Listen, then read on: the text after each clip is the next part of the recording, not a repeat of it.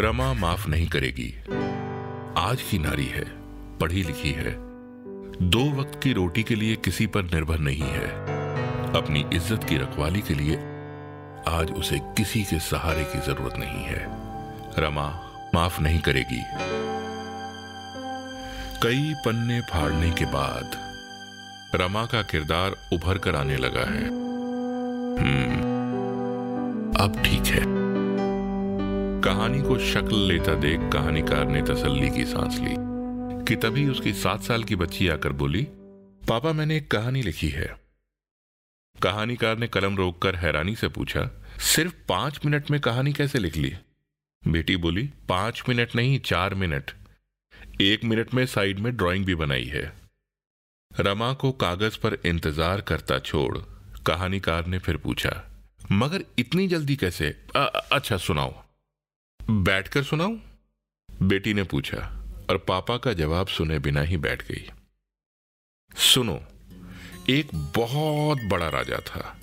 मतलब साइज़ में बड़ा नहीं था, लेकिन उसकी पावर बहुत ज़्यादा थी। उसके पास बैंक में बहुत ज़्यादा पैसे भी थे। पापा ने मुँह पर हाथ रख लिया, ताकि अचानक आई मुस्कुराहट या हँसी खुले में आकर नन्हे कहानीकार को परेशान न करे। पापा बोले, हाँ, आगे बोलो। बेटी ने पूछा, राजा के कोर्ट को हिंदी में क्या बोलते हैं?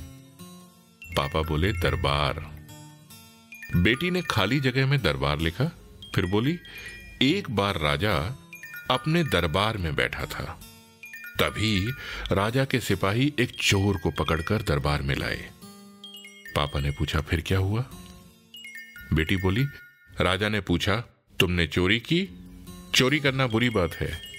चोर ने बोला, सॉरी, मैं अब चोरी नहीं करूँगा। राजा ने बोला, ओके। फिर सब लोग खुश हुए और चोर भी अच्छा आदमी बन गया और रोज टाइम पे होमवर्क करने लगा।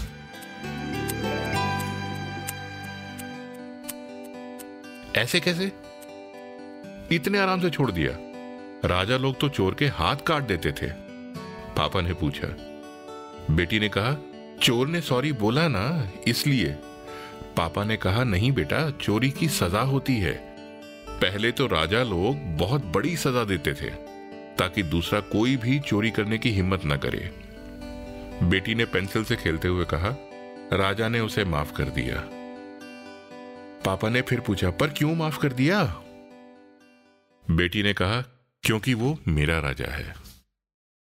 बेटी चली गई। पापा कलम उठाकर वापस कहानीकार बन गए।